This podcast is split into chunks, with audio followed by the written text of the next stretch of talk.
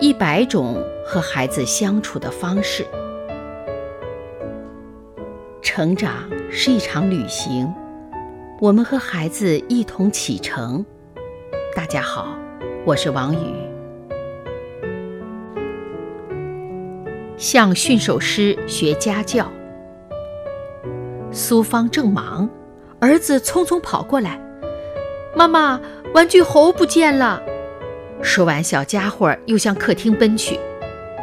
苏芳正准备像平常一样唠叨：“早告诉你不要随便乱放玩具。”但他突然停住了，因为那会让儿子更着急。他既没转身，也没吭声。他打算实验一套从驯兽师那儿学来的教育方法。儿子快五岁了，可爱又捣蛋。苏芳试过不少方法，但她觉得自己和儿子的关系越来越紧张。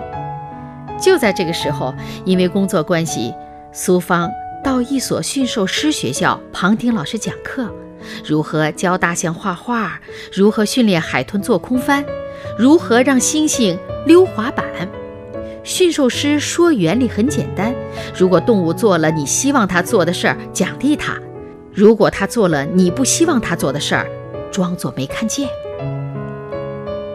苏芳突然想，这条原理对孩子是否也适用呢？他开始在儿子身上实验。如果儿子把玩具放回玩具箱里，他就马上夸奖；与此同时，他对乱扔在地板上的玩具视而不见。在苏芳的鼓励之下，地板上的玩具越来越少了。第二天。去驯兽学校听课，苏芳又学了一招“不相容法则”。老师解释说，想训练动物不做某件事，可以教他们做另一件事。如果两件事不相容，你的目的就达到了。以前做饭的时候，儿子总爱跑到灶前跃跃欲试。现在呢，苏芳在厨房离炉灶最远的角落放了盘洋芋片。